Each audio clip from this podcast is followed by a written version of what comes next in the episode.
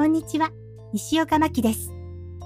少し前にモニタースピーカーを買いましたとお話ししましたが、今度はモニターヘッドホンを買い替えました。前に使っていたものはすぐに耳が疲れてしまうので、買い替えなきゃなって思っていたのと、モニタースピーカーを買った時のポイントがもうすぐ消えてしまうこともあって、思い切って買い替えました。先行投資ばかりで収入が全く追いついていません。厳しい状態は続いていますが、必要なものですからね。これからどんどんお仕事すればいいんです。